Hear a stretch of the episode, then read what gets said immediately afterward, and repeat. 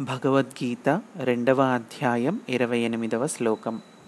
అవ్యక్తాదీని భూతాని వ్యక్తమధ్యాని భారత.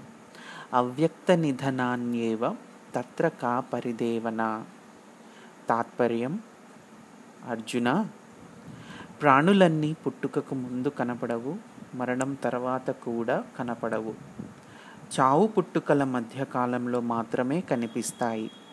అటువంటప్పుడు శోకించడం ఎందుకు? వివరణ. ఒకడు నిద్రించినప్పుడు ఒక కల కంటాడు.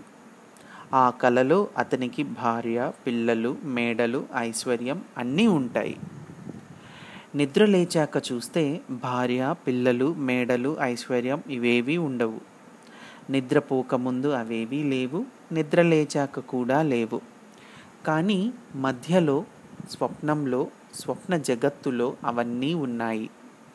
వాస్తవంగా మాత్రమే లేవు. ఆదిలోనూ లేక అంతంలోనూ లేక మధ్యలో మాత్రం ఉంటే అది మిథ్యా వస్తువే. మిథ్యా జగత్తు భ్రాంతి మాత్రమే.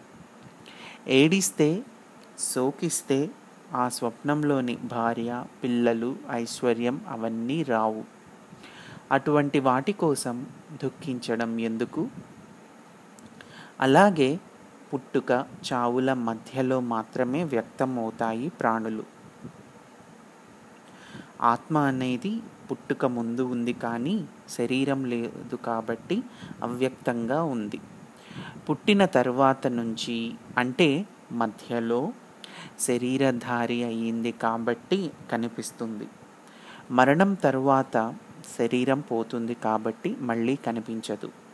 కనుక ఆత్మ నిత్యమైనది శరీరం అనిత్యమైనది. పుట్టుకకు ముందు లేని మరణం తర్వాత లేని చావు పుట్టుకల మధ్యలో మాత్రమే ఉండే అశాశ్వతమైన శరీరం కోసం ఏడవడం దుఃఖించడం అవివేకం.